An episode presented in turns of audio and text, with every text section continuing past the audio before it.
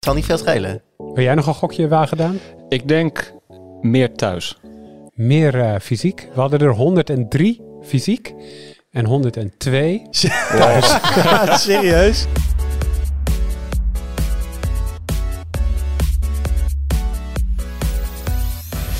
Hoi, leuk dat je luistert. Welkom bij een nieuwe aflevering van de Tweakers Podcast. Mijn naam is Wout en vandaag zit ik in de podcast met Jurian Ubachs. Waar zijn we?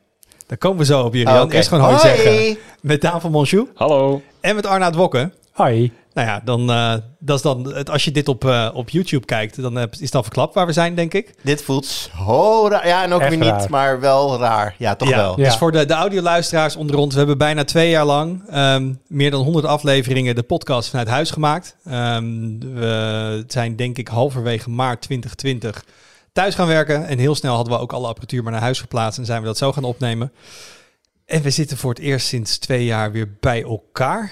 Ja. Ehm, ik weet niet of je het kunt zien op YouTube. We zitten in een hoekje van onze Tech Hub studio, die we leeg hebben geroust. En daar hebben we een, eh, een hele toffe tafel neergezet, die we ook al een tijd in een soort opslag hadden staan en geen plekje voor hadden. Dat is een tafel in de vorm van Tweakers logo waar we nu aan zitten. Dat kun je denk ik wel een klein beetje zien op de videoversie. Ehm, ja, dus als het goed is en als we niet weer allemaal... Maar deze tafel heeft geleefd, hè? Dat moet je er ook nog bij zetten. ja, ja, ja. Hier, zijn, hier zijn avonturen op beleefd op deze tafel. Dat wil je niet weten. En voordat, je, voordat je hele gekke gedachten krijgt... Ik heb het natuurlijk over Pathfinder... wat, eh, wat Wout en ik destijds... eh, eigenlijk met name in het oude kantoor nog, nog veel Ik speelden. moet zeggen, dat hebben we in een van de eerdere podcasts helemaal in het begin hebben we daar wel eens over gehad. Dat we Ja. met Tweakers mensen waren we zeg maar D&D of Pathfinder aan het spelen. En dat speelden we ook aan deze tafel. Ja, mocht Ehm, iemand zich afvragen hoe het daar nu mee gaat... onze, onze eh, Dungeon Master is helaas eh, vertrokken... want die kreeg het te druk met zijn eigen bedrijf. Hij wilde liever rijk worden... in plaats van ons naar, eh, op, op meer avonturen leiden. Dus eh, Ja. daar, daar, daar eindigde onze En fellowship. de rest was allemaal te newbie omdat dat iemand ook maar dat zou kunnen overnemen. Dus dat, eh, die characters die zijn in een hele diepe winterslaap. En misschien Ja. worden ze ooit nog wel eens wakker. Maar dat was ook aan deze tafel. Maar nu is het dus onze, eh, omgedoopt onze podcasttafel. En ik Ja. hoop dat, ehm knock on wood, geen nieuwe gekke varianten op of Dus als het goed is, is dit gewoon weer hoe we nu richting de toekomst de podcast gaan opnemen. Ehm, Nu, nu een quizvraagje voor je, Wout. Ehm, hebben we meer afleveringen fysiek gemaakt of remote op afstand? We zijn bij aflevering 206. ehm, ik denk, want ik, we zitten denk ik op een week na twee jaar het is thuis. Heel, het is heel close. En we zijn denk ik ooit begonnen ergens in april, mei. Dus ik denk dat we er meer thuis hebben gedaan dan fysiek. Nee, ik denk, net, ik, was, ik denk net niet, maar het zal niet veel schelen. Wil jij nog een gokje waar gedaan? Ik denk meer thuis. Meer eh, fysiek. Ja, we hadden denk- er dacht ik al. 103 fysiek en 102 Ja, Maar dat is zo dichtbij, Ja, Wout. ja, zo ja. dichtbij. Oh, wauw. Nou, dat Nee, vind ik eigenlijk wel mooi. Dat, dit, dat wisten we niet, maar perfecte timing dan. Nou, dat is natuurlijk vrij logisch, want volgens mij begin maart 2020 gingen we over naar dit kantoor. Dus we hebben er eentje op dit kantoor gemaakt. Ja. En daarna hebben we alles remote gedaan. Dus eerst, e- eerst denk ik een paar niet. Nee, jij hebt natuurlijk nog wel, toen wij eh, aan het skiën waren, heb jij denk ik nog ja, eentje gedaan. nog eentje. Ja. Ja, en toen eh, kwamen wij terug van skiën, had iedereen ineens corona overal en eh, zijn we thuis verder gegaan. Ja, en we hebben natuurlijk een paar dubbele gemaakt ook in de eerste periode. Dus soms een week met twee of zo, een special iets of op een festival. Of, dus wel iets, iets buffertje opgebouwd. Oké, Ja, nou dan gaan we die lijn, ehm, die 103 gaan we weer, eh, weer voort. Dus als het goed is, ehm, dus een hele beetje meta-discussie. Als je nu in je auto zit of aan het sporten bent, denk je, nou, lekker boeiend. gaaf. Iedereen denkt nu, god, toen jullie thuis zaten, maakten jullie eigenlijk een veel betere podcast. stond het veel strakker, inderdaad. Maar het, het, het idee is wel, ik moet zeggen, eh, we hadden best wel vaak technische problemen met online opnemen. Of dan was er een, een, een spoor niet helemaal in sync. Je zag ook heel vaak dat de videoversie er dan een week niet was, omdat er dan weer wat mis was gegaan. Dus eh, ik denk dat het heel tof is hoe we dat twee jaar lang hebben opgelost. Aan de andere kant wel toch het idee dat je, je discussie loopt net wat lekkerder als je elkaar niet in de webcam hoeft te kijken, maar in de ogen kan kijken en als je om een tafel zit. Dus hopelijk merken jullie ook, A, aan de geluidskwaliteit. Eh, en B, ook dat nou, hoe het gesprek loopt, dat het, dat het net weer eventjes wat meer op niveau is dan... eh, Ja, al moet ik wel zeggen, ik moet wel even wennen aan de afstand die... Kijk, ja, wij zitten keurig op, nou, wat is het? Het zal het een anderhalve meter zijn, net niet. Maar Arnoud zit dan ook gelijk op drie meter voor mij. Dat voelt dan meteen wel, wel heel erg... Ik voel, een Ja. afst- ik voel een afstand, ondanks dat je normaal gesproken in... Nou ja, wat ergens in de kop van Noord-Holland zit en ik in Flevoland. Dit is dichterbij en toch verder weg. Mhm. Het is wel een hele grote tafel. Maar eh, dus dit is eh, versie, eh, eh, wat zei je nou, 0.8 van de nieuwe Ja, setup. dit is de, bet- de beta setup. Dus Ja. we moeten maar kijken hoe we dit verder vorm gaan geven. Maar als het goed is, dus gezellig weer vanaf kantoor. Oké, eh, genoeg eh, ge- ge- gepraat over al de alle meta-zaken. Ehm, want er is natuurlijk ook gewoon een onderwerp vandaag. En dat is het feit dat, ehm, ja, de wereld der internetsatellieten. Uh, we hebben natuurlijk heel veel van SpaceX gehoord. We weten dat Rusland te veel doet. China is met veel dingen bezig. Maar de EU die wil ook eigenlijk een eigen, eigen plekje daar toch echt wel claimen en daar meer mee gaan doen. Uh, Daan is daar ingedoken voor een achtergrondverhaal, dus daar gaan we het zo meteen uh, over hebben. Maar natuurlijk, waar we ook zitten, thuis of op kantoor, eerst de highlights. Hier. Ja, dat is gewoon Altijd, hetzelfde. hè? Altijd gewoon. Ik zat te denken, ja, kom maar, schiet. Maar je zit nu ook naast me, dus Ja, het wordt heel ja. gek om jou over te slaan. Eh, nou, zo, ik, eh, ja, het is, ik, ik waak altijd voor, voor cross-promotie met mijn andere podcast, maar dit keer kom ik, ontkom ik er niet aan. Eh, gisteravond bij de opname van Met Nerds om tafel was Dave Maasland te gast. Die kun je kennen, want het is de CEO van ESET, een eh, internetbeveiligingsbedrijf die eh, in heel Europa, het is het grootste Europese internetbeveiligingsbedrijf zelfs. Die zijn onder andere actief in eh, Oekraïne, hebben daar veel klanten. En eh, zij zijn natuurlijk in het nieuws gekomen doordat zij eh, Hermetic Wiper en aanverwante artikelen en meer recent Isaac Wiper hebben ontdekt. Die ja, eigenlijk gelanceerd zijn, om het zo te zeggen, aan de vooravond van de, de Russische invasie in Oekraïne. En daar hebben we natuurlijk daar hebben we uitgebreid over gesproken. En mijn ja, high- highlight tussen aanhalingstekens, want het is natuurlijk, er is niets highlight aan dit hele verhaal. Jouw opvallende ding Mijn opvallende ding was dat op een gegeven moment eh, zoomden we in op nou, ja, een van de plekken waar, eh, dit was dan Isaac Wiper, dus de tweede, eh, toegeslagen had. Dat was een grenspost tussen Oekraïne en Polen, waar alle systemen waren platgelegd door de Isaac Wiper. Ze konden daar helemaal niets meer. Nou, en daardoor ontstond, eigenlijk vooral daardoor ontstond er dus een ongelooflijk lange wachttijd bij die grens. Dus ze moesten alles met de hand doen en nou ja, eh, één, groot, eh, één groot probleem. En ja, ik, bedoel, ik weet niet hoe het met jullie zit, maar ja, op het nieuws heb ik inderdaad meegekregen dat de wachttijd bij sommige grenscontroles tot opliep tot meer dan 30 uur. Gewoon zonder enige voor voorziening. En dan denk je van, oh ja, maar dat, ook ligt dat dan aan de onwelwillendheid van het land? Of hoe komt het? Ja, dan is het gewoon zo simpel als, eh, of zo simpel, dat ehm, er dus ja, een virus, malware op die computer staat dat geactiveerd is. En, en ik zeg bewust geactiveerd is, want ehm, ik weet niet helemaal meer of het nou twee maanden geleden was of in oktober. Maar in ieder geval, ze hebben aan, hè, aan analyse kunnen achterhalen dat het minimaal twee maanden eh, dat systeem, de systemen daar al geïnfecteerd waren. En dat het nu dus eh, ja, geactiveerd werd. En waar lag het nou aan? Aan een kwetsbaarheid in Exchange die eigenlijk al heel lang bekend is. En waar een patch voor was. Maar ja, dat dus niet goed genoeg eh, up-to-date gehouden werd. Eh, waardoor zij binnen konden komen en uiteindelijk eh, een van de wipers daarop konden, konden activeren. Met alle gevolgen van dien. En dan, ja, kijk, weet je, zo'n oorlog heeft natuurlijk ongelooflijk veel, veel hele heftige kanten. En je ziet de ene verschrikkelijke bominslag van de ander. Maar ja, voor mensen die op de vlucht zijn, niet de grens kunnen passeren, omdat alle systemen zijn platgelegd door een wiper. Dat, dat, maakte wel, dat verhaal maakte wel een bepaalde indruk op mij. Ik had wel zoiets van, wauw. Nou ja, en, en het is gewoon zo voorkombaar. ja. Het is ook de allerbeste reminder om als je inderdaad je computer tegen je zegt van... hey joh, er is een, een update voor Windows hier en daar, kritieke update, whatever. Do it.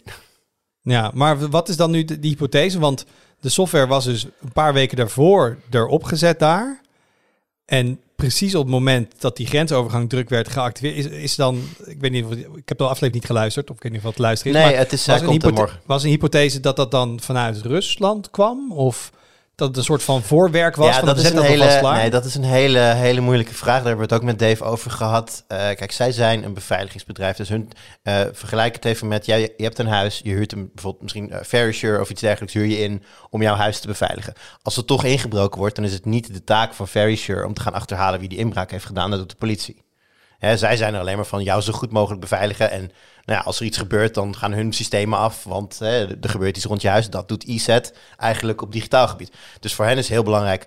eh, wat voor groepering zit erachter? Wat, zijn, wat is hun methodiek? Doen ze dit vaker? Wat is hun eh, intrinsieke motivatie? Kijk, als het, Rus als het de Russische staat is, dan is de intrinsieke motivatie duidelijk. Maar dat, dat weet je niet. Ja? Dus wat waarom, wat, wat is het belang van Rusland om de grensposten te, te Ah, saboteren? Ja, nee, in die, in die zin, het zou... ehm, nou, goed punt. Dat is, dat is inderdaad waar. Ik heb, geen, ik heb werkelijk geen idee. Misschien de Oekraïners in Oekraïne houden. Ik heb werkelijk geen idee. Maar of gewoon simpelweg ontregelen. Of misschien was Ja. die grenspost helemaal niet een target. Want er was veel meer geïnfecteerd. Hè? Het, is, het is op veel meer plekken gevonden. Ook buiten Oekraïne trouwens. Ehm, maar dat zegt Dave ook. Je moet heel voorzichtig zijn met, met, met het toeschrijven aan wie het is. En nou goed, wat, hij ook zegt, IZ houdt zich daarbij bewust op de achtergrond. Eh, dat is meer een taak voor, voor nou ja, de, de, de defensie. de forensische experts. ja, nou ja, degene die, die wiens vak het is om dat, dat uit te zoeken. En daar, want ze zijn, zij zijn alleen maar defensief bezig. En ja, eigenlijk nagaan wie de inbreker was en daar eh, een uitspraak over doen en daar eventueel een sanctie op bepalen, ja, dat is een wat meer offensieve actie. Dat is niet wat, I, wat, eh, wat ISET doet. En sowieso wel interessant. Hè? Het, het is natuurlijk heel erg eh, een, een grondoorlog. Eh, dat merken we overal. Maar het is natuurlijk ook een digitale eh, oorlog. En, en, Ja. en, Ja, Anonymous zeker. heeft zich erin gemeld. En dat er voor mij oproepen zijn geweest van hackers, verenig je en ga, Ja. ga de Russen hacken en zo. Dus, en normaal merken we natuurlijk wel dat...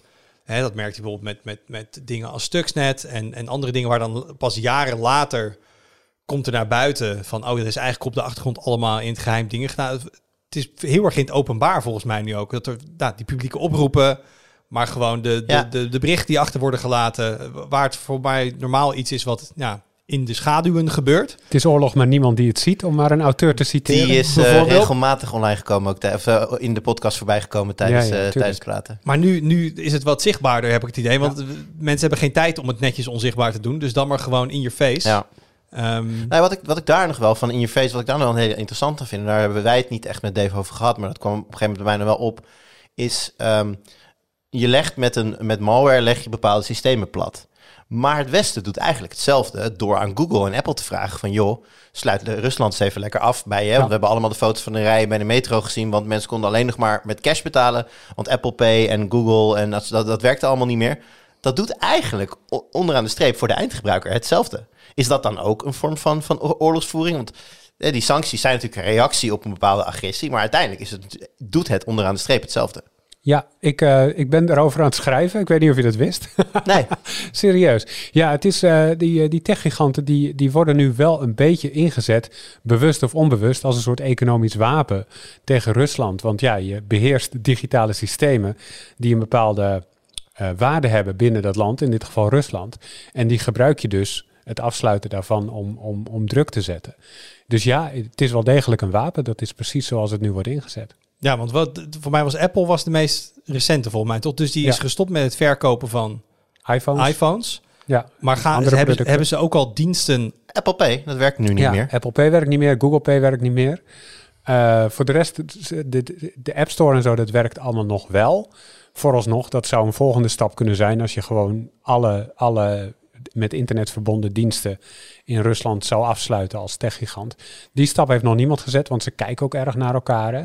Ze hebben wereldwijd, behalve in Rusland, apps van eh, staatsmedia van, eh, uit Rusland eh, uit, de, uit de downloadwinkels gehaald. Heeft Google gedaan, heeft Apple ook gedaan. Ja. Ehm, dus zo zie je dat ze wel naar elkaar kijken en dat soort dingen volgen. Maar zover zijn ze nog niet En, gegaan. en weten we of ze dit doen op verzoek van anderen? Of hebben ze dit op eigen houtje? ja, er komen in ieder geval wel, er komen wel verzoeken van Oekraïne en van de EU om iets te doen. Ik weet niet of dat heel concreet is, zo van zou je dat willen doen en dat ze dan dat uitvoeren. Dat denk ik niet.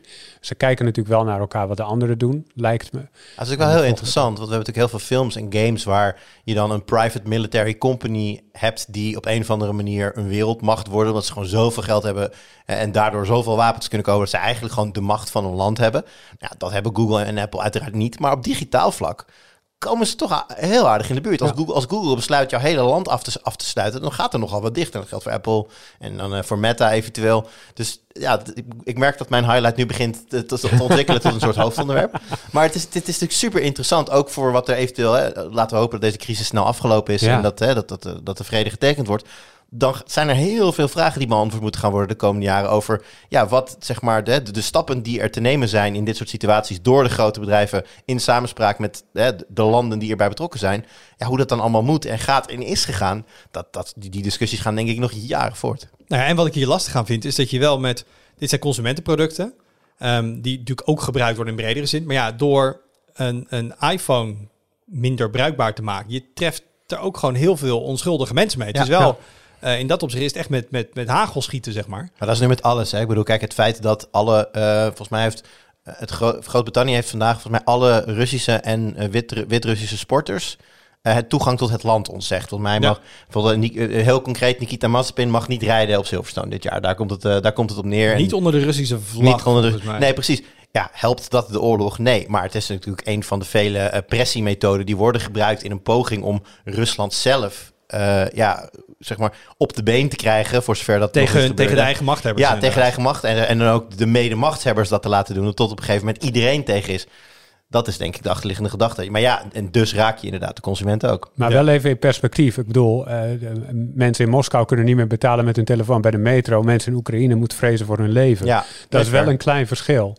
Nee, Geen klein verschil. groot verschil. 100%. Maar het is wel, het, het is niet alsof iedereen die in Rusland woont dit steunt of hier Nee. eh, mede schuldig aan is Klopt. of iets anders. En het laat maar wel weer zien. Ik ben ook benieuwd hoe ver durven die giganten te, te- giganten te gaan. Want ze, ehm, met de stappen die ze nemen, wordt ook wel heel erg duidelijk hoeveel macht ze hebben. Ja. Dus als zij op een gegeven moment echt, eh, misschien blijkt dat, dat Apple remotely een, een iPhone onklaar kan maken of zo, of echt dingen helemaal kan uitschakelen. Dat kunnen ze. Maar als je dat nu, dat, dat, dat weten veel mensen misschien niet. En stel dat ze zo ver zouden gaan. Zeg ja, maar we deden het alleen maar omdat het uitzonderlijke situaties. Ja, maar als het dan hopelijk, wat hier zegt, allemaal snel vrede getekend is. En we zijn hier, eh, we hebben dit achter ons. Dan blijven we hangen van, oeh, wacht eens eventjes. Blijkbaar konden ze zo erg een boekje bij. Ze zeggen, in normale situaties zullen we het niet doen. Maar je, laat wel, je, je speelt wel al je kaarten, zeg maar. Je bent heel erg open daarover. Eh, dus ik kan me ook voorstellen dat een reden is dat ze eh, nou, misschien niet happig op zijn om dat te veel te doen. Eh, want voor die bedrijven kan het ook op die manier als een soort boemerang terugkomen. Ja, dat en natuurlijk de, de, de grote boemerang die ook terugkomt is, bedoel, Rusland kan het ook omgekeerd doen. En dan zijn ze een hele grote markt kwijt, want er wonen wel honderden miljoenen mensen. En Rusland heeft ook een bondgenoot in de vorm van China. En ik weet niet hoe het daarmee zit. Eh, dus het Schijnt is, Apple enigszins afhankelijk van te zijn van het dus land. dit, zet, dit zet wel veel dingen op scherp, denk ik. En dat is, dat is spannend. Zoiets hebben we nog niet eerder gezien. En eh, nou ja, wat dat betreft is dat, eh, is dat een spannende situatie, denk ik. Nou, en hier maakt een goed punt. Jij bent er lekker nu in aan het duiken. Hier zegt misschien is dit een hoofdonderwerp. Dus ehm, nou ja, even misschien voor de context. want Ik kan me heel goed voorstellen dat mensen nu zeggen van... ja, maar waarom gaan jullie het er dan niet gewoon wel over hebben? Alles gaat nu momenteel over Oekraïne en Rusland. Hier hebben wij het ook van tevoren over gehad. En wij denken dat het dan met de Tweakers podcast... juist ook wel fijn is als het af en toe over dingen gaat... die niet met die oorlog te maken hebben. en als we het erover hebben dat we echt heel duidelijk wel een tech-engel kunnen vinden. Want dat is waarom je dit luistert. Nou ja, daar, zo, zo kwamen we hier natuurlijk op. Hè? Ja. Want we hebben, het, we hebben het over de wipers gehad. We hebben het over de rol van Apple en Google gehad.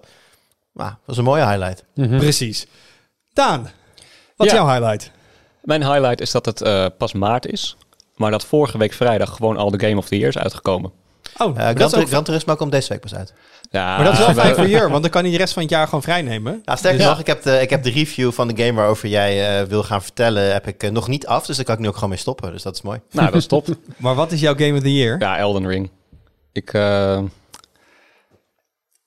ik was niet zo hyped als eh, heel veel mensen online. Ik had een network test gespeeld. Ik dacht, leuk, dit is Dark Souls, maar in een grote wereld.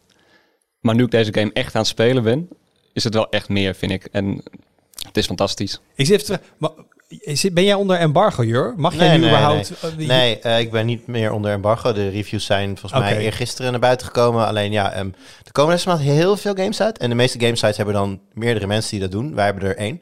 Dus eh, ik... Nee, het, is meer, het zou lullig ik zijn als, als, als, Daan hier kan vertellen over wat hij allemaal vindt en jij zegt ja, ik heb nee, ook nee, nee, meningen, maar nee, ik ik mag alles, delen. ik mag alles over vertellen. Ik kan gewoon rustig meepraten. Want dit is van de mensen achter eh, Dark Souls. Ja, en Dark, Dark Souls. Souls. staat bij mij ergens te boek als iedereen, maar ik heb nooit gespeeld van. Dat is die verschrikkelijk moeilijke game, ehm, waardoor het mij eigenlijk geen bal aanlijkt. Eh ik game voor mijn ontspanning en niet om gefrustreerd 80 keer dood te gaan bij een bos. Ehm, en dit is een game in dezelfde stijl. Het is een pittig spel, ja. Nee, dus daar staat From Software wel bekend. Je hebt Dark Souls, je hebt Bloodborne, Sekiro. Ehm, dit is wel een beetje inderdaad in de trant van een moeilijke game. Ik merk wel dat ze heel veel toegankelijkheidsdingen hebben toegevoegd. Vroeger kon je niet overal fast travelen, dat kan nu wel. Vroeger als je dood ging, dan eh, moest je soms drie minuten lang naar een eindbaas toe lopen. En tegen, tegen tijd dat je aan- van je leven. ja, en tegen tijd dat je eraan bent gekomen, kom je andere enemies tegen. En dan ben je al half dood voordat je begint. Maar ze hebben nu checkpoints toegevoegd bij heel veel eindbazen. Dat ehm, als je doodgaat, kun je het meteen opnieuw proberen. Het is nog steeds moeilijk. De allerbelangrijkste, Maar dat maakt het- in je menu zit een tutorial waar je ten alle tijde kunt teruglezen. Alle in-game tips die je hebt gekregen, die kun je daar gewoon opzoeken. Hoe zat het ook alweer met de guard counter? Ja, Dat soort dingetjes, die, die kun je opzoeken. En dat was in Dark Souls nooit zo. Dan werd je gewoon eigenlijk aan je lot overgeleverd. Wel één keer gezegd van, oh ja, met deze knop doe je dit. En dat was het. ja. Nou, en als je het over Dark Souls hebt, in het begin van Dark Souls, ik wil niet te veel spoilen, maar goed, ook oude game. Eh, dan kom je na de tutorialwereld, kom je in een echte wereld. En dan is het zie maar waar je naartoe gaat. En nu in Elden Ring kom je in de, de echte wereld. En dan zie je heel duidelijk een soort lichteffect Ja. die je de goede kant op wijst. Dus in dat opzicht het is nog steeds een hele pittige game. Ik zou zeggen dat het de meest toegankelijke Soulsborne Ring eh, Elden game in Want de is het in dezelfde, voor de mensen die dit echt de, de franchise niet kennen, is dit een compleet nieuw verhaal eh, in een andere wereld met dezelfde stijl? Of is het een vervolg op? Eh, ik vind ja en nee. Het is een heel nieuw verhaal in een heel nieuwe wereld. Maar de parallellen die er zijn met Dark Souls. Hè, de- de- het was ooit fantastisch, maar toen viel de wereld uit elkaar. En nu moet jij als. Nou ja, eh, nu ben je dan Tarnished. Hoe heet het ook weer in Ja, Dark Souls? Tarnished. Eh, Undead? Ja, je was iets van. Ja, dat heet anders. Maar goed, ja, maakt niet je, uit. je kon is- Hollow... eh, ja. Hollow, inderdaad. En eh dus de vertelstijl. De, de- je, als je het hele verhaal wil begrijpen, dan moet je de description van de vele items in het spel gaan lezen. Want daar wordt dus bijvoorbeeld uitgelegd van dit was het schild van, van Godric D&D en zus en zo. En hij gaf leiding aan de knights van, van dit en dat. Dat is het verhaal. Zo, zo krijg je het verhaal. Maar als je alles wil weten, moet je dat dus allemaal gaan doorlezen. En de personages die je tegenkomt, die praten in raadsels. Dat, dat deden ze in Dark Souls, Ja. dat doen ze in Elden Ring ook. Dus, dus, dus voor de mainstream gamer die bijvoorbeeld Horizon vet vindt... en gewoon eigenlijk een soort van Hollywood-productie wil... Cutscenes, wil- heel nou ja, veel dat- cutscenes. Die, eh, dat heb je gewoon veel minder in Elden Ring. Het is een heel andere game. Ja, ik merk wel dat in Elden Ring dat het wat minder ambigu is. Ik bedoel, ik ben eh, vooral fan van Bloodborne.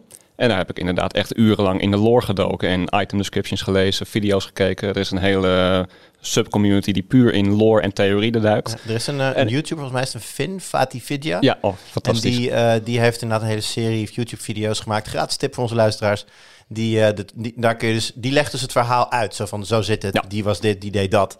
En, eh, maar die heeft dat dus inderdaad bij elkaar gezocht... door al die item descriptions te lezen. Ja, hele goede video's inderdaad. Ja. Maar ik vind het in Elden Ring wat minder ambigu. Want in Dark Souls was het ook nog wel een beetje raadsels in de item descriptions. Dat is hier minder. Het is wat meer ondernoos. Maar ik kan me dan wel voorstellen dat van die hele, hele moeilijke games, dat mensen die dat heel tof vinden en dat ook dan uitspelen, dat is ook een soort badge of honor, denk ik. Dus hoe wordt hier nu op gereageerd? Want jij zegt, oeh, er zit opeens een tutorial in en, en er zijn checkpoints. En dat is, zijn er ook mensen die dat dus helemaal, is dit een beetje als de band die commercieel is geworden en niet meer cool is? nee, dat denk ik niet. Het is nog steeds erg pittig.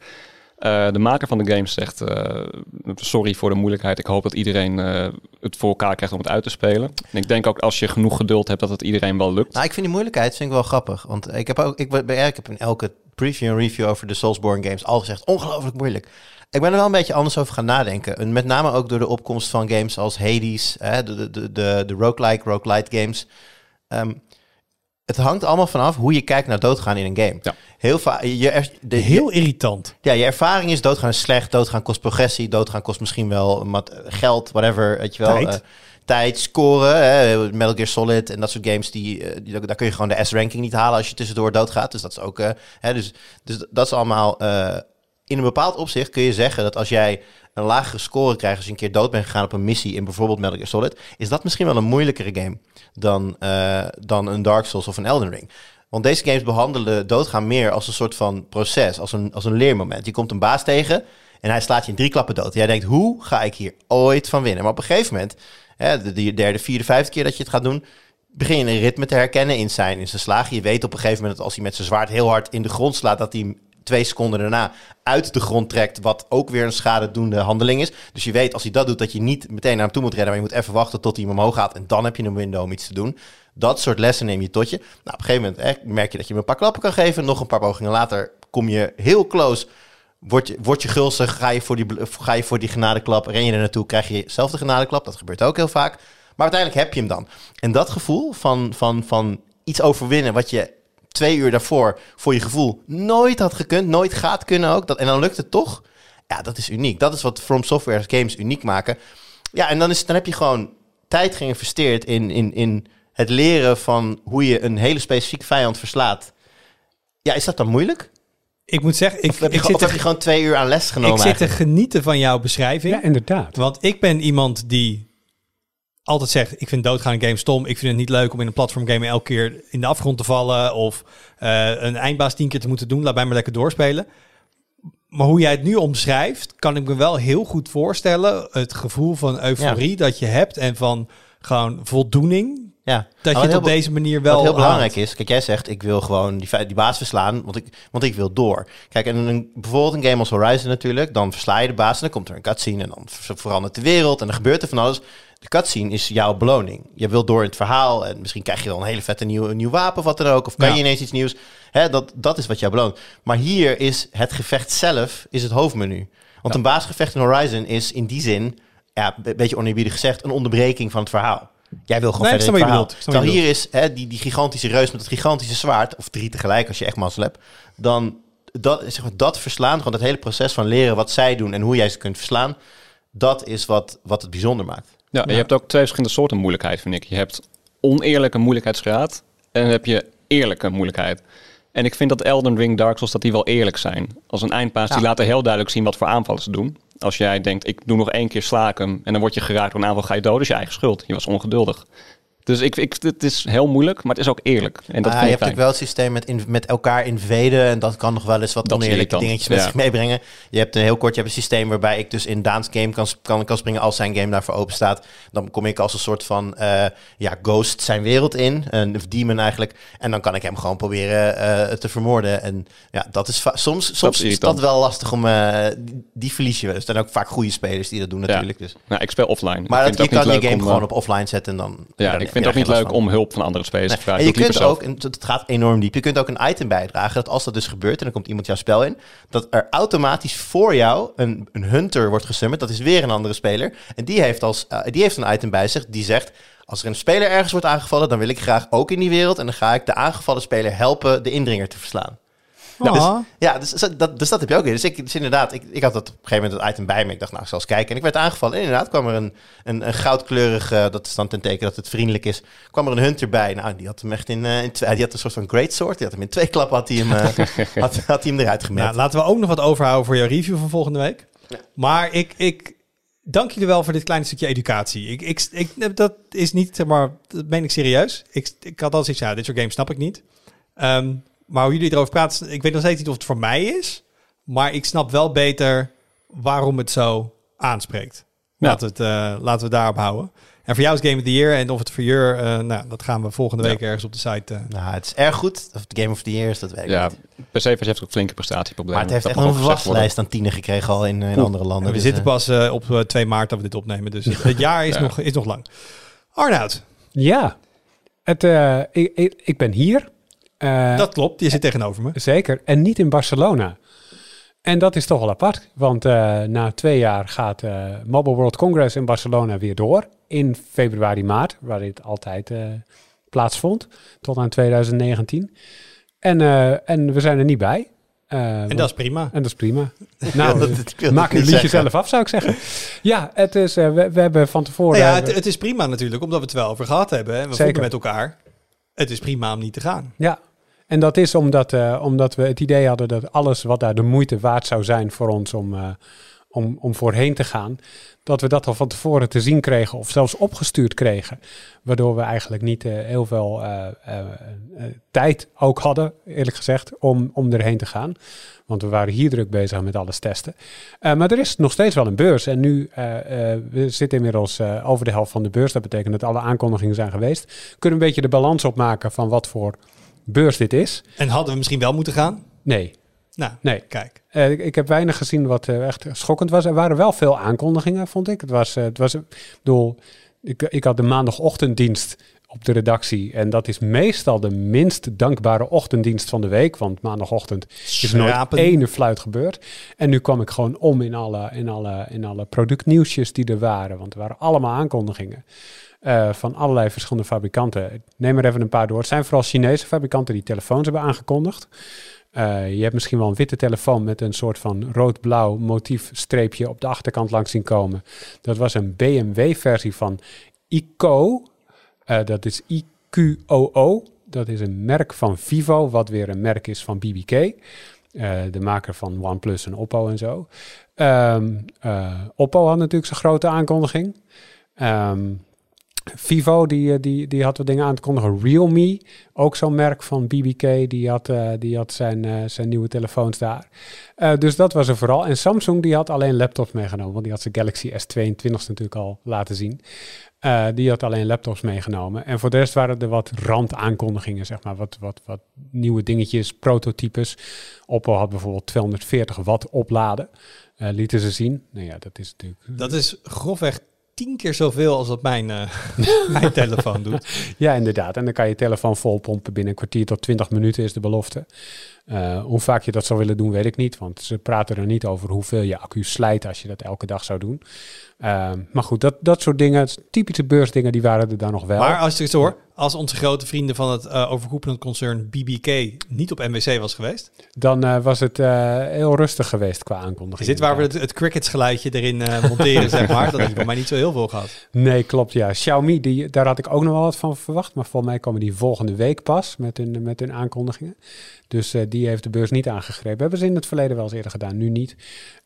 dus ja, het, het, hing vooral inderdaad van, van BBK-merken af om het, om het om het maar te dat, dat, snap ik ook wel, want misschien dat een Samsung heeft gedacht, nou weet je, we spelen gewoon op 7 en we, ja. hè, we weten niet of het doorgaat. Maar verwacht je dan dat volgend jaar, als alles goed gaat en uh, de, de, we zijn niet weer midden in de pandemie, um, dat het dan misschien wel weer wat groeit en dat er wat meer aanwezigheid is? Dat denk ik wel. En ik denk ook dat ze dan, ja, het hangt er vanaf hoe het dan staat inderdaad, maar als, als, als alles blijft of de richting opgaat waarvan we allemaal hopen dat het opgaat, dan denk ik wel dat ze heel graag weer met, ze, met, met iedereen bij elkaar willen hebben. Want het was natuurlijk altijd het netwerk-evenement ook van de telecomindustrie. Dat is een heel belangrijk element van die beurs. Uh, en ze willen heel graag dat dat terugkeert. En om nog die laatste groep te lokken, dus de media. Ja, daarvoor moet je goede aankondigingen hebben. En uh, ik denk dat ze daar wel alle belang bij hebben. Dus ik denk wel dat dat in heel veel deels terugkeert. Maar ja, er was dit jaar dus nog even een soort van tussenjaar daarvoor. Ja, en moeten we ook wel zeggen, het aantal grote uh, smartphone-fabrikanten wat niet uit Azië komt, de BBK's. Ik bedoel, we hebben het wel eens vaker. Ik bedoel, een LG, doet niet meer mee. Ja, Sony maakt nog steeds telefoons, maar... Ja, Sony was er niet bij dit keer. Dat doen ze normaal wel, ook rond deze tijd. Dat hebben ze nu niet gedaan. Dus dat is wel opvallend. Dat is wel een afwezigheid. Ik vind het wel grappig dat je hebt over je zegt, ja, Vivo was er en Oppo en Realme en IQQ. Als je dat drie jaar geleden tegen mensen had gezegd, hadden ze allemaal geen flauw idee gehad waar je het over had. Nee, klopt. ja. Alright. Nou, misschien dat we volgend jaar tapas gaan eten, Arnaud. Lijkt me leuk. Um, we nemen het op op het uh, 2 maart. Dat betekent over zes dagen hebben we een nieuwe streamingdiensten bij in Nederland. En dat is HBO Max. Uh, en die hebben de prijzen bekendgemaakt voor hun, uh, hun abonnement. Um, er is een basis en een standaard. Ja, en dat ze dat basis durven aanbieden, dat vind ik best wel bijzonder. Dat is namelijk maximaal 27p streaming. Nou, misschien als je alleen maar op smartphones kijkt of zo, dat je dan denkt, doe mij dat maar. Maar, nou ja, uh, ik, ik, denk dat iedereen misschien ook wel eens een keer een streampje op zijn tv wil kijken. maar dat, uh, wat me vooral opviel, is dat de prijzen uh, mij alles meevallen. Um, dus je basis en standaard. En standaard is dan standaard 1080 en bij selecte dingen die in 4K zijn, dan in 4K. Um, en basis is 6 euro. Mm -hmm. En standaard 8 euro. Mm -hmm. Uh, en ze komen nu met een uh, soort van 50% kortingsactie als je het in de eerste maand doet. En die is lifetime. Ja, mits je niet tussendoor zegt. Mits, dat ging ik ook zeggen. Mits je dus niet tussendoor zegt. Dus als je wil gaan uh, vothoppen, dan, dan ben je het weer kwijt. Um, Kunnen we dat een keer een woord van het jaar maken? Vothoppen? Vothoppen. Ik, vind ik mooi. Als, als dat een keer woord van het jaar wordt, dan hebben we een heel rustig jaar gehad qua ja. ander nieuws. Dat lijkt me wel een heel goed idee. Dat ja. vothoppen een wordt. dus dat is helemaal waar. Je moet het, maar je, dus dan heb je dus voor 4 euro in de maand... Um, standaard Full HD en 4K waar, waar beschikbaar. En als je het vergelijkt wat je tegenwoordig betaalt voor mij voor Netflix in 4K, 16 euro of zo in de maand. Het is gewoon een factor 4 wat je meer betaalt. Um, dus dat is ieder geval heel scherp qua, qua prijs. Dus ik zat een beetje te kijken uh, wat ze nou gaan aanbieden. Nou, dat, dat zeggen ze, um, dat is niet helemaal bekend, maar een, een, een tweaker, ik zag bij ons in het uh, forum, die had gewoon de API helemaal gequeried en uitgelezen. Met alle, Natuurlijk. Met alle tv, uh, tv-series en films. Dus ik weet niet of alles ook in Nederland wordt aangeboden, maar als je wel eens afvraagt, goh, wat, wat is dan HBO? Wat zit er dan? Nou, ze hebben ook dan een deal met Warner Brothers voor mij voor de films. maar qua series zit je aan te kijken dingen als, als Big Bang Theory, Boardwalk Empire, alle Fresh Prince of Bel-Airs alle Friends-afleveringen. Het is een beetje alsof je in een vliegtuig gaat zitten en dan een random tv-serie gaat kijken. Dan krijg je zet je wel een vraagteken bij of het inderdaad allemaal vernelen is. Sowieso vanaf de films weet ik dat Warner Bros. ook een deal heeft met Amazon. En volgens mij blijven Harry Potter en de Lord of the Rings films blijven bij ons gewoon bij Prime, denk ik. Dat zullen we dus moeten zien. Maar dit is eventjes de, de, de globale lijst. Game of Thrones is natuurlijk van HBO. Uh, Sex in the City. Als je het leuk vindt. Silicon Valley, Sopranos. En dus nou, wereldwijd Harry Potter en Lord of the Rings. Matrix zit er ook allemaal. Dus hebben op zich op de, in de catalogus zitten er echt wel grote... Uh, tv-series en, en films bij. Um, dus ik ben A, heel erg benieuwd wat hiervan naar Nederland komt. Um, en daarbij B, hoe, hoe populair dit wordt. Want ik vind voor, ja, voor 4 euro, als je het nu gewoon afsluit in de maand, is ja. het van alle streamingdiensten. Ja, het, is een backlog, het is gewoon een backlog geschikte. Voor 48 euro per jaar heb ik dus gewoon uh, in principe een heel aantal van mijn favoriete uh, films en series altijd in de tussen aanhalingstekens kast staan. Ik kan Ja. 48 euro per jaar kan ik daar gewoon altijd bij in. Wat was het dan? 4K streaming? Of? Ja, dat ligt dus aan. eh, eh, het is niet standaard 4K. Dus als het niet in 4K opgenomen is, Ja, dan is het... Maar waarschijnlijk als je een, een nieuwe Warner Brothers film kijkt... ze willen voor mij de Warner Brothers films 45 dagen na uitbrengen... ook dan op eh, streaming zetten. Als een moderne film is, zou je hem dan in 4K hebben. Ja, nou ja, goed, kijk, dan, voor, voor dat geld, precies, ik neem het gewoon lekker bij en dan kan ik het gewoon altijd opzetten, hoef ik niet moeilijk te doen. En ja, dat, zeker als ze eh, inderdaad wel eh, bijvoorbeeld de, de Harry Potter franchise, de Lord of the Rings franchise, als ze die naar HBO Max ook hier in Nederland weten te trekken, ja, dan heb je mij wel aan boord, want die, die films zet ik zeker één keer per jaar op, dus eh dat is ja, en het gekke is, eh, Lord of the Rings franchise staat dus ook op Prime... Ja. en ook op Netflix. ja, Harry Potter alleen op Prime.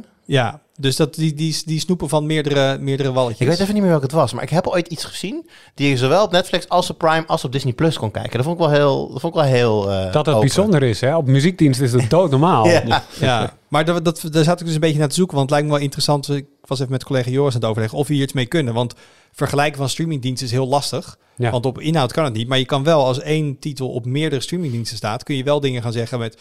Oké, het is een beetje provisorisch met op pauze zetten op een tv en een scherpe foto maken. Maar je kan wel dingen gaan doen met beeldkwaliteit en hoe is dan de, de gebruikte codex Ja. en bitrate en dat soort dingen. Dus eh, daar gaan we nog eventjes eh, naar kijken. Arnoud, maar ik zag, ik zit bij jou aan tafel, dus ik zie aan jouw lichaamstaal dat jij wat wil zeggen. Ja, ik wil iets zeggen over die prijzen. Want het is dan die eerste maand 3 en 4 euro. Daarna gaat het alweer dubbel. Eh, nee, nee. Die 50% Nee. korting is gewoon... ja, nee, nee, nee. Maar als je daarna aanmeldt, is het al dubbel. Nee, klopt, klopt. En, dus het is eh, 6, en 8, 6 tot 8 euro. Ja, als je 8, de eerste... euro voor het volle abonnement vind ik nog steeds niet heel veel geld. Nee, maar dit trucje, dit hebben we natuurlijk al eerder gezien. Ik bedoel, Disney heeft het al gedaan, die heeft al verhoogd. Netflix verhoogt periodiek. Nou, niet periodiek, maar gewoon af en toe. Eh, dit, dit zien we vaker. Je wordt gewoon in een, in een pot warm water gestopt en dat gaat langzaamaan koken. Voor je het weet betaal je ook gewoon 16 euro voor Maar dan dit. mag je eh, ook gewoon opzeggen. Maar het is, een, het is een agressieve manier om inderdaad een, Ja. een deel van die taart naar zich toe te trekken. Precies. Maar ja, dat zien we natuurlijk vaker. Ik bedoel, T-Mobile is heel lang eh under, underpriced geweest in de internetmarkt. Zegt nu Ja. ineens, ja jongens, het kan eigenlijk niet uit wat we aan het doen zijn, dus we gaan de prijs verhogen. Ja. Ja, maar goed, je weet wel dat je, dan je, dat je dan je contract kan gaan opzeggen als je wil. En Ja. je hebt toch de, in de beginperiode een paar maanden eh, voor eh, een dubbeltje op de eerste rang gezeten. Zo eh, En jij wil dus lifetime voor een eh, paar euro op de eerste. Lifetime. Nee, ik ga wel zo. Ik ga, ik ga voor die 4 euro. Ik ga het wel afsluiten. Yep. Gewoon puur omdat ik het ook gewoon interessant vind om rond te neuzen. Hoe, hoe we- wat, ja, Ja. daar ben ik gewoon te nieuwsgierig voor. En als ik denk, ik kijk het niet, dan zeg ik het ook net zo makkelijk weer op. Ja. Maar 4 euro, dat is, dat is één speciaal biertje in de maand. nou, Nou, nee. Wanneer ben je voor het laatst in de kroeg geweest? Speciaal biertjes zijn echt veel duurder dan 4 euro tegenwoordig. Nou, niet gewoon Twee langer dan twee jaar geleden. Eén pilsje eh, in de ja, maand. daar red je het nog wel mee. Daar red je het misschien wel mee, inderdaad. Alright. Ehm, Daan, Ja. laten we beginnen bij het begin. Wat wil de EU met satellieten? Ja, eh, nou de EU wil een satellietconstellatie bestaande uit een honderdtal satellieten. Het is allemaal nog een beetje vaag, dus een concreet aantal is er nog niet. En die moeten in een low Earth orbit terechtkomen op 400 tot 500 kilometer afstand van de aarde. En daar willen ze eigenlijk verschillende dingen mee gaan doen. Ze willen allereerst ehm, vast en mobiel internet gaan aanbieden via commerciële diensten. Dus een beetje à la Starlink. Ze willen internet gaan aanbieden in Europa, Afrika en het moet ook de poolgebieden dekken voor onderzoek en weet ik het wat. En daarmee gaan ze eigenlijk een beetje de concurrentie aan met Starlink, OneWeb, eh, Amazon, die partijen. Maar de, de EU wil dit, maar de EU Nee, bouwt eh, geen satellieten. En de EU exploiteert, ik ga geen abonnement op internet nemen bij de EU. Dus zij willen dat dit gaat gebeuren ja, ze in de private industrie. En Ja. ze gaan dit. Maar en hoe, hoe gaan ze dit dan? eh, ja, eh, van hoe gaan ze dit subsidiëren? Hoe gaan ze dit stimuleren? Eh, er komt een totaalbudget van 6 miljard. Daarvan komt Dat is wel flink geld. 2,4, 2,6 miljard komt van de EU. De rest komt van individuele lidstaten en van private bedrijven, inderdaad. Ehm, dus ze willen eigenlijk twee dingen doen. Ze willen internet en een, ook nog een communicatienetwerk voor tussen overheden, ambassades, weet ik het wel. Dat moet goed beveiligd zijn. En daarmee willen ze eigenlijk eh, onafhankelijk worden van andere landen. Dus je hebt twee aspecten. Ehm, en dat commerciële gedeelte, dat gaan bedrijven doen. Die gaan eh, diensten opzetten op basis van die infrastructuur. Zo kun je de kosten delen. Dat is het idee in ieder geval. En los daarvan wil de EU dus ook ehm, met een eh, samenwerking met de private industrie ehm, een communicatienetwerk opzetten. En dat gaan ze dan zelf in ieder geval opereren. En eh, waar, hoe zijn we dit op het spoor gekomen? Is dit een, een, een voorstel, wetgeving? Is dit een, hoe, hoe concreet is dat? Is dit een proefballon in, in, de, in de commissie? Is dit iets wat er doorheen is? De Is- commi- eh, het is door de commissie. Het moet nu nog door het Europees Parlement en eh, goedgekeurd worden door alle lidstaten. Dat duurde wel even. Nou, de- de, verwachting, ik lees bij veel media dat het, wel, dat het er wel doorheen komt. Dat is de verwachting. Er is wel draagvlak voor. Er zijn wel mensen die een bedenking hebben of lidstaten, maar de verwachting is dat het er wel doorheen komt. En op welke termijn zou dat dan moeten zijn? Geen idee. dat, is bij, dat is bij Europa altijd een beetje lang, afwachten hoe lang natuurlijk. speelt dit al? Want eh, de, de, ehm, de, in recente week eigenlijk is de manier waarop wij met de EU geld gaan uitgeven de komende jaren drastisch veranderd. Ja. Hè, de, de verwachting is dat er enorm veel meer geld dan, dan verwacht naar defensie zal gaan. Mhm. Dit, ik neem aan dat dit al veel langer speelt. Ja, dit Ik is, een beetje, goed- Ja, sorry. ja, dit is een beetje bedacht door Eurocommissaris Thierry Breton. Die eh, is veel bezig met eh, de techsector. Die zijn bezig met chipproductie. Die wilde dat Europa 20% marktaandeel pakt op dat gebied. Mhm. Ehm, ja, dit is een beetje zijn eh, brainchild. En zij heeft, zijn commissie heeft eh, vorig jaar een consortium aangewezen. Die zei tegen een stel bedrijven, Arianespace, Airbus, eh Eutelsat... Van, hey, ga eens onderzoeken of dit kan. En dat was een jaar geleden. En nu hebben, zijn ze met een voorstel gekomen op basis daarvan. En dat Ja. is door de commissie. Nou, want omdat hè, alle lidstaten moeten akkoord geven. Ik ben wel benieuwd, want dit gaat natuurlijk sowieso linksom of rechtsom geld kosten. Ja.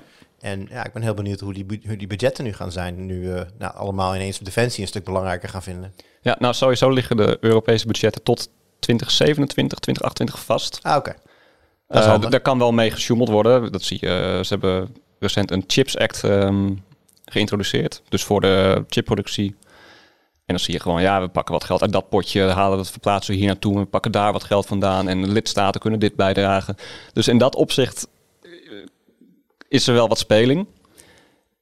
Dus ja, tenzij ze zeggen, maar tenzij ze zeggen van eh, dat, dat dit geld naar iets anders moet, komt dat er wel. En ik denk zeker, een van de redenen dat ze een eigen netwerk willen, is soevereiniteit. Die term valt vaak, dat is onafhankelijk zijn van niet-Europese bedrijven, niet-Europese landen. Ehm, Want op zich zijn er natuurlijk al. Hè. We hebben Europese activiteit ehm, in, in de ruimte. Je hebt over Ja. Arianespace en zo. En we hebben ook gewoon eh, Galileo Ja, hebben we natuurlijk in de lucht zitten.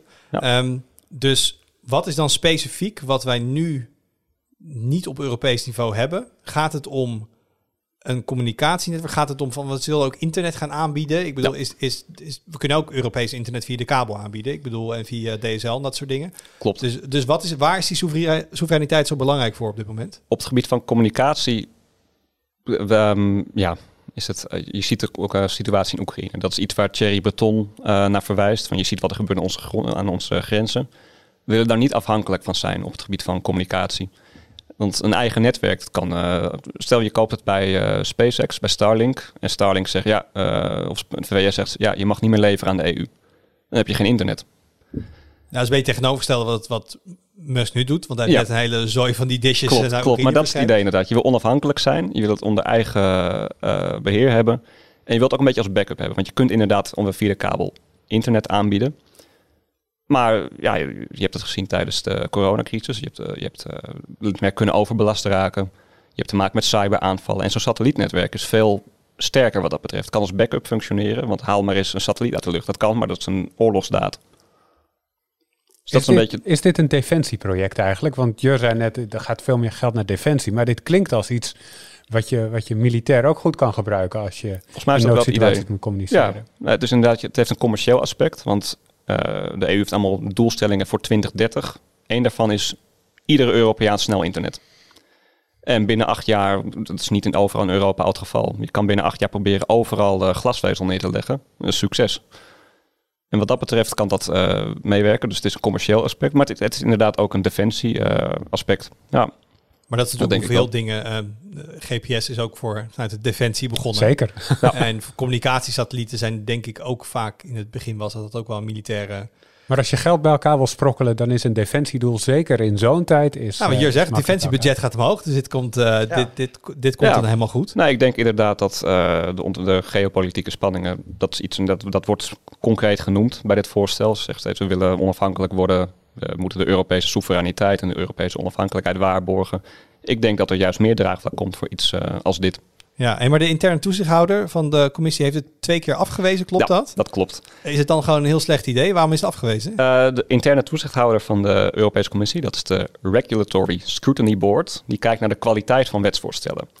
En die heeft, eh, de Europese Commissie heeft dat voorstel daar twee keer ingediend. En dat is inderdaad twee keer afgewezen. Dus de toezichthouder zei dat, dat de EU geen andere optie heeft overwogen. Bijvoorbeeld is het niet veel goedkoper om bij Starlink of bij OneWeb eh, capaciteit in te kopen.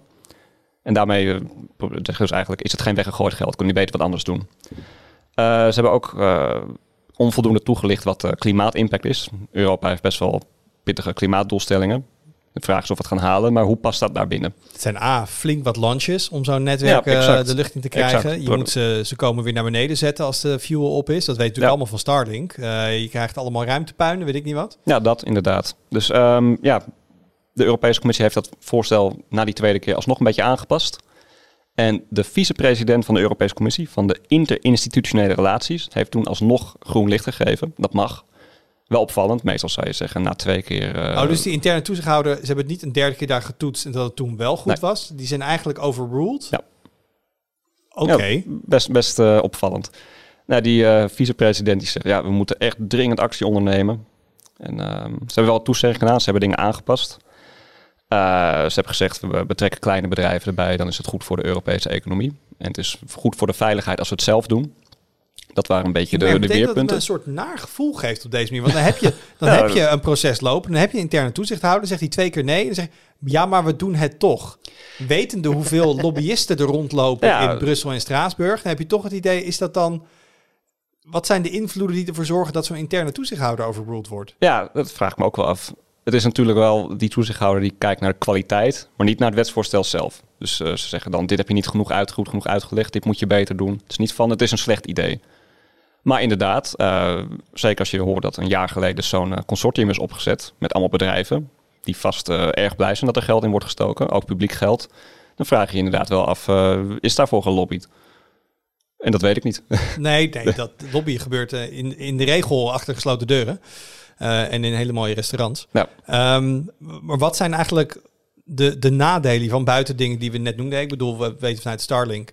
ehm, ruimtepuin, eh, de, de- bijna botsingen. Ehm, is het, hoe wenselijk is het om nog meer low Earth orbit satellieten de ruimte in te Ja, gaan gooien? dat is eigenlijk iets wat de EU zelf ook zegt. Het wordt heel druk in de ruimte. De EU verwacht dat in de komende tien jaar nog 20.000 satellieten worden ge- gelanceerd. Dat zijn er een hele hoop. Eh, en inderdaad, dat is een van de nadelen. De EU heeft nu zelf daar een beetje op geanticipeerd. En die komen ook met een, tegelijkertijd met een Space Traffic Management Plan. En dat Mooi. gaat, ja, dat is eh, allemaal mooie buzzwords. Eh, onderdeel daarvan is het eh, verbeteren van Europa's eh surveillanceprogramma in de ruimte. Dus het volgen van brokstukken, dat hebben we al. Dat is afhankelijk van het Amerikaanse portfolio, zou ik maar zeggen. De, de Amerikanen, NASA, die volgen objecten en dat wordt doorgespeeld naar de EU. En de EU speelt het door naar Europese bedrijven. Dat moeten we zelf kunnen ook, dus weer zelf dingen kunnen regelen.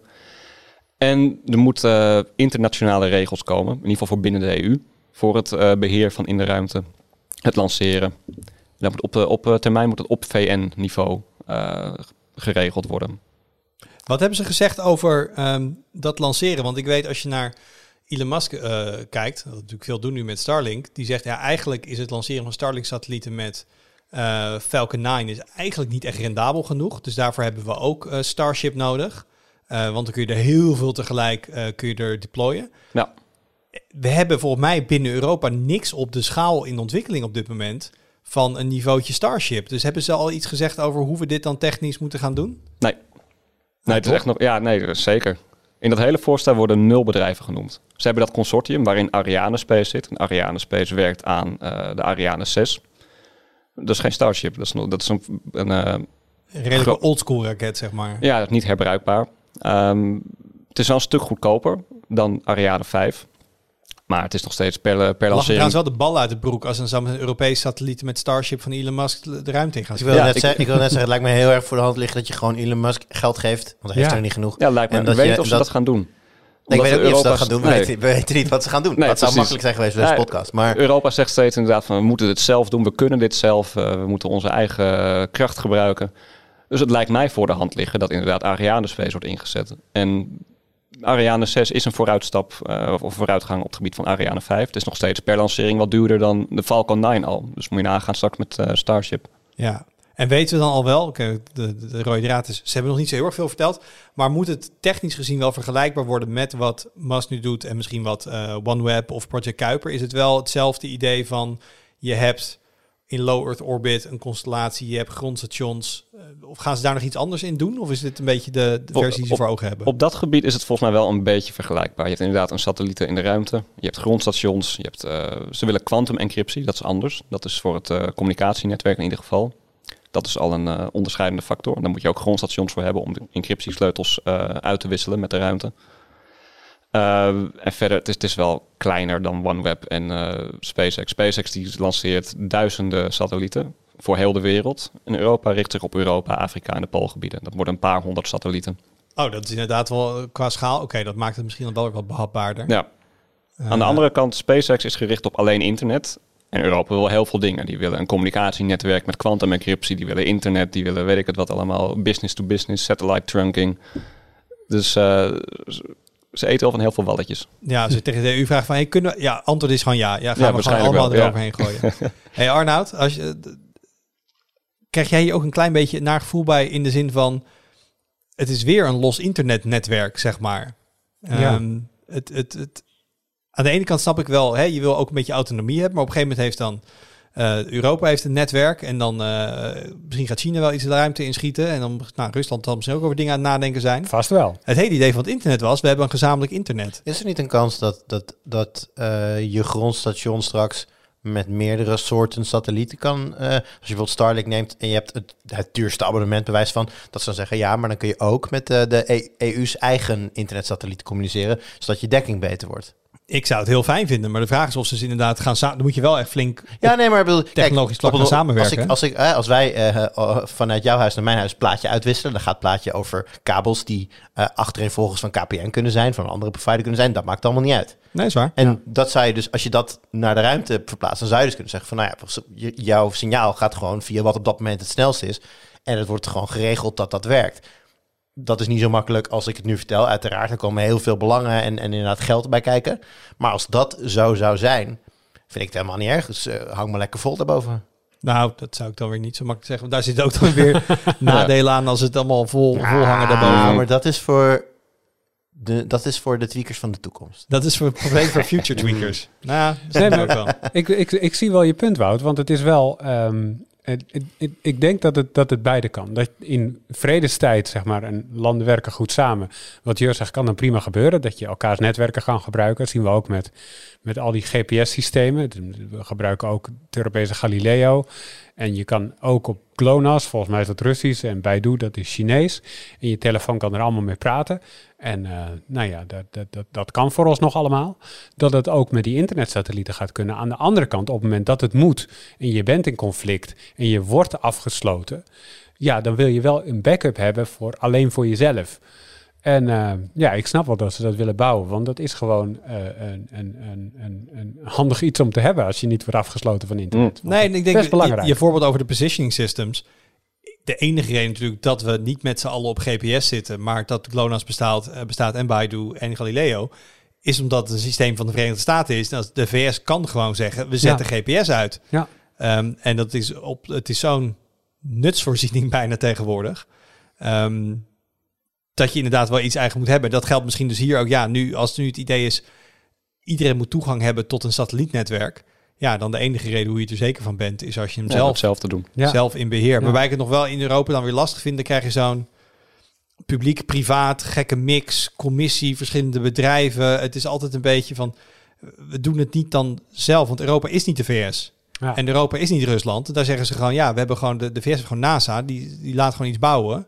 En die stuurt het de lucht in. Ik bedoel, die hebben ook wel onderaannemers, maar het gaat heel erg duidelijk vanuit een, een land, zeg maar. En nou, het is, je merkt toch dat het de EU altijd wat lastiger is, omdat we een verbond zijn van landen.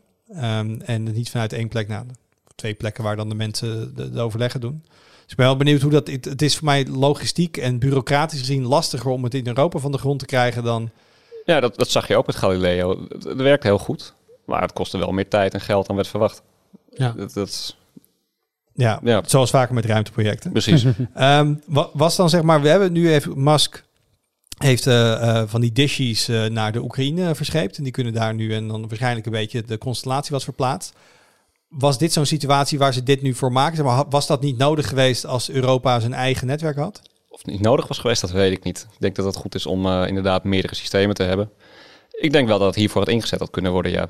Oekraïne ligt in Europa, dus geen lid van de EU. En ze spreken in het voorstel specifiek over dekking van de 27 lidstaten. Maar goed, dan zal Euro uh, Oekraïne vast ook in de wel... situatie dat lidstaten uh, gevechtsvliegtuigen ter beschikking stellen aan Oekraïne, dan hadden de Ja, internetsatellieten ook wel uh, Absoluut. geweest. Ja, nee, daarom inderdaad. Dus in dat opzicht denk ik inderdaad dat het daar zeker voor had ingezet kunnen worden. Ja, en dan als je kijkt naar de, de concurrentiestrijd. Ja, aan de ene kant kun je dit dus doen helemaal privaat, zoals een Starlink. Aan de andere kant kan je het um, via een overheid doen, zoals de EU nu. Ja, op termijn natuurlijk. Wat zeg je? Op termijn. Op termijn ja. via, ja. via, via een overheid doen. Wat, Jur, wat zegt jouw gevoel daarover? Wat, wat voelt... Ik vind het lastig, want ik ben, ik ben eigenlijk heel erg gewend aan een internet, uh, ja, hoe zeg je dat, netwerk, dat helemaal privaat gerund wordt. Er was natuurlijk wel een tijd dat, dat KPN met wat overheidsgeld kabels in de grond stopte, maar het is allemaal... Oh, Arnoud kijkt heel verschrikt. Ja, nee, die hele infrastructuur, zowel coax als koper, is gewoon aangelegd door staatsbedrijven. Ja, oké, okay, maar alle, alle glas wat nu in de grond die gaat niet. Nee, dat is waar. Dat is en het eerste is... netwerk wat echt privaat Ja, oké, okay, nee, dat is fair point. Dus het, het, eigenlijk is dat de uitzondering, maar ik heb glas, dus ik bleef mm, dat is je referentie bleef in die wereld. Nee, dus ik vind het eigenlijk heel normaal dat, dat, dat ik een glasabonnement afneem en dat dat glas uh, in de grond eigendom is van een privaat bedrijf. Dus voor mij, maar inderdaad, als je het zo zegt, dan zou het ook niet heel raar zijn dat, dat, dat een, een, een netwerk door de lucht via satellieten, dat dat wel gewoon van de overheid is. Dus ja, daar heb Ja. ik eigenlijk niet per Ja, se maar- een voorkeur, anders dan wat het goedkoopst is. Er zijn ook twee dingen. Hè? Je hebt inderdaad het eh, communicatienet, dat is helemaal van de overheid. En dat internet, dat is gewoon deels commercieel. Dus eh, infrastructuur van de overheid hoeft niet per se gedeeld te worden met de commerciële Nee, sector. oké, dus maar de de commerciële hard- dingen kunnen nog steeds Ja. in de in, ruimte in de hangt, ruimte dat is van een overheid. gezamenlijk. Maar op een gegeven moment is dus wel de vraag, als dingen zo verschrikkelijk belangrijk zijn, als het bijna een, een, een basis levensbehoefte vormt, wil je het dan privaat doen of wil je het dan publiek doen eigenlijk? En mijn gevoel zegt van ja, weet je, eh, ik wil niet overgeleverd zijn aan de, aan de grillen van een bedrijf wat misschien zijn boekhouding niet op orde heeft of failliet gaat of iets anders. Ik, net zoals dat we, bedoel, hebben natuurlijk wel redelijk ook veel in, in de nutshoek geprivatiseerd, maar er zijn wel echt wel dingen waar de overheid zegt van ja, dat is echt een functie van ons. Want dit moet gewoon te alle tijden, ook als het, als, het, als het misschien financieel wat minder interessant is, dit moet gewoon goed gaan. En we komen met internet wel op een niveau, of het nou in de lucht hangt of in de grond ligt. Dat, dat- wil ik gewoon wel goed geregeld hebben eigenlijk. En niet afhankelijk zijn van aandeelhouders en investeerders en, en weet ik niet wat. Dus. Ik, Ja, dat hou je, want de, de internetaanbieder die dan die eh, EU-internetsatellieten gebruikt, zal nog steeds gewoon een commercieel bedrijf met een winstoogmerk zijn en eventueel met aandeelhouders. Dus dat, is, Nou, nee, dat maar dan- verdwijnt niet dan, dan, dan scheid je inderdaad de, de infrastructuurlaag van het product wat er bovenop ge- geleverd wordt. Ehm, dus dat, daar heb je gelijk in. Maar dan zou je kunnen kijken, ja, de infrastructuur is, is, is zo belangrijk. Ik bedoel, ja, ik vind het fijn dat de deltawerken van de overheid zijn, zeg maar. Het is niet een bedrijf dat denkt van, nou ja, dat water het laatste jaar is niks aan de hand geweest, weet je. We schalen dat wat af en zo. en dan komt er weer zo'n storm en dan zeggen, oh ja, ja, dat is wel jammer. Ja, er zat geen geld in. Ja, inderdaad. Dus eh, wa- wat is de volgende stap hierin, eh, Daan? Wat, wat, ehm, eh, is er een soort timeline wanneer bepaalde fasen moeten gaan aantreden of zo? Of? Ja, er zijn wel. eh, er is uiteraard een planning. Moet Tegen 2025, 2024 moeten de eerste tests en de eerste, moeten de eerste delen operationeel zijn. Tegen 2028 volledig. Of we dat gaan halen moet blijken. Maar dat, wil zeggen, 20 Maar goed. over zes jaar moet Over Europa zes jaar moet het, eh, compleet... Oké, succes ermee. Er zit wel ruimte in die tijdsplanning, denk ik. dat denk ik ook. Ja, het scheelt natuurlijk wel dat inderdaad bedrijven meewerken, Airbus. Maar we moeten het zien, inderdaad. Het is wel mooi dat ik aan zo'n fysieke tafel Arne gewoon heel afkeurend ook kan aankijken als hij een slechte, een slechte pan maakt. Dat is wel weer- nu weet ik echt dat je mij zo aankijkt. Ja, dat vind ik wel weer fijn. Ehm hey, dan wil ik nog even kijken naar wat er op, eh, op de site verschijnt. Ehm, er komt weer een smartphone BBG aan. Nou, Ja. dat is voor de rest... eh, doe er je voordeel mee, zou ik zeggen. Dat, eh, er zijn weer heel veel telefoons eh, getest door collega's eh, in het testlab. Maar dat wordt natuurlijk gemaakt door, door Friso en onze, onze nieuwste collega... Mag ik zeggen de nieuwste? Ja. Is Donovan de nieuwste? Van de redactie, mm, van de review-redactie wel. van de Ja, review toch? redactie wel. Ja, precies. Ehm, jij bent met een stuk bezig over gebarenbesturing. Ja, inderdaad. Ja, dit was heel toevallig. Ik was met, eh, met eh, Erik van Ballengooi op kantoor, die, eh, die wel eens tv-reviews doet. En die had het over Sony-tv's. En die hebben nieuw, een nieuwe functie, gebarenbesturing. Toen zei ik, dat hebben we natuurlijk al honderd keer gezien. En toen namen we dat door en toen dacht ik, hé, hey, dat is leuk. Dat kan ik gewoon in Is een verhaal zetten. Is dit nou die kracht van het koffiezetapparaat waar Ja. iedereen het over heeft met thuiswerken en terug naar kantoor? Ja, ik denk het wel. Dit was een koffiezetapparaat dingetje, ja. ja. En, eh, en dat heb ik dus op een rijtje gezet. En eh, een soort van beknopte geschiedenis van gebarenbesturing. Dus niet met de, met de wie en zo, want dan heb je een ding in je hand, maar echt met alleen Ja, wapperen met je handjes. wapperen met je handjes. Zoals de iToy voor de PlayStation 2. Super vet. Echt Boah. En eh, wat dacht je van de Kinect? Kinect. Het ging het helemaal worden. Kinectimals nog steeds mijn favoriete game uit dat tijdperk. ja, daarom. Dus, maar alles wat oud is, wordt op een gegeven moment weer nieuw. Ja, Dus eh leuk. gebarenbesturing ook. Ehm, we hebben voor de rest nog een stuk. Ik gok als ik de titel zo zie dat het Thijs moet zijn over privacyvriendelijke zoekmachines. lijkt me ook. Waar jij groot fan van bent. Zeker. Nog steeds? Ik, ben nog steeds aan het DuckDuckGo elke ik check keer als ik zoek. om zoveel podcast even bij Ja, je in. ja, nog steeds DuckDuckGo. Oké. Eh, ja, hier. En we hebben het er eigenlijk al net over gehad. Er komt een Ja. review van Elden Ring aan. Ja, eh, hij staat in de planning voor maandag. Dus dan, komt, eh, dan, dan ga ik je vertellen in hoeverre ik het eens ben met Daan of de Goatee. Of het, ook jouw, of het ook jouw goatee is. Ja. Dit was de eerste. Yes. Weer, nou, het was niet de eerste, het is 206. Maar het was de, het eerste weer terug op, eh, op kantoor. Ehm dankjewel jongens, dat jullie helemaal fysiek hier naartoe zijn gekomen voor deze, voor deze opname. Dankjewel voor het luisteren. Eh, heb je feedback, dan hoor we dat heel erg graag. Je kan ons eh, mailen op podcast.tweakers.net. Iemand vroeg in DM van, eh checken jullie dat ook? We hadden een klein beetje verzaakt twee weken om even te kijken. Dus we zitten weer wat scherper bovenop de mailbox. Dus het wordt zeker gelezen. Eh, of je kan natuurlijk even een reactie achterlaten op, eh, op de website. En tot volgende week. Doei.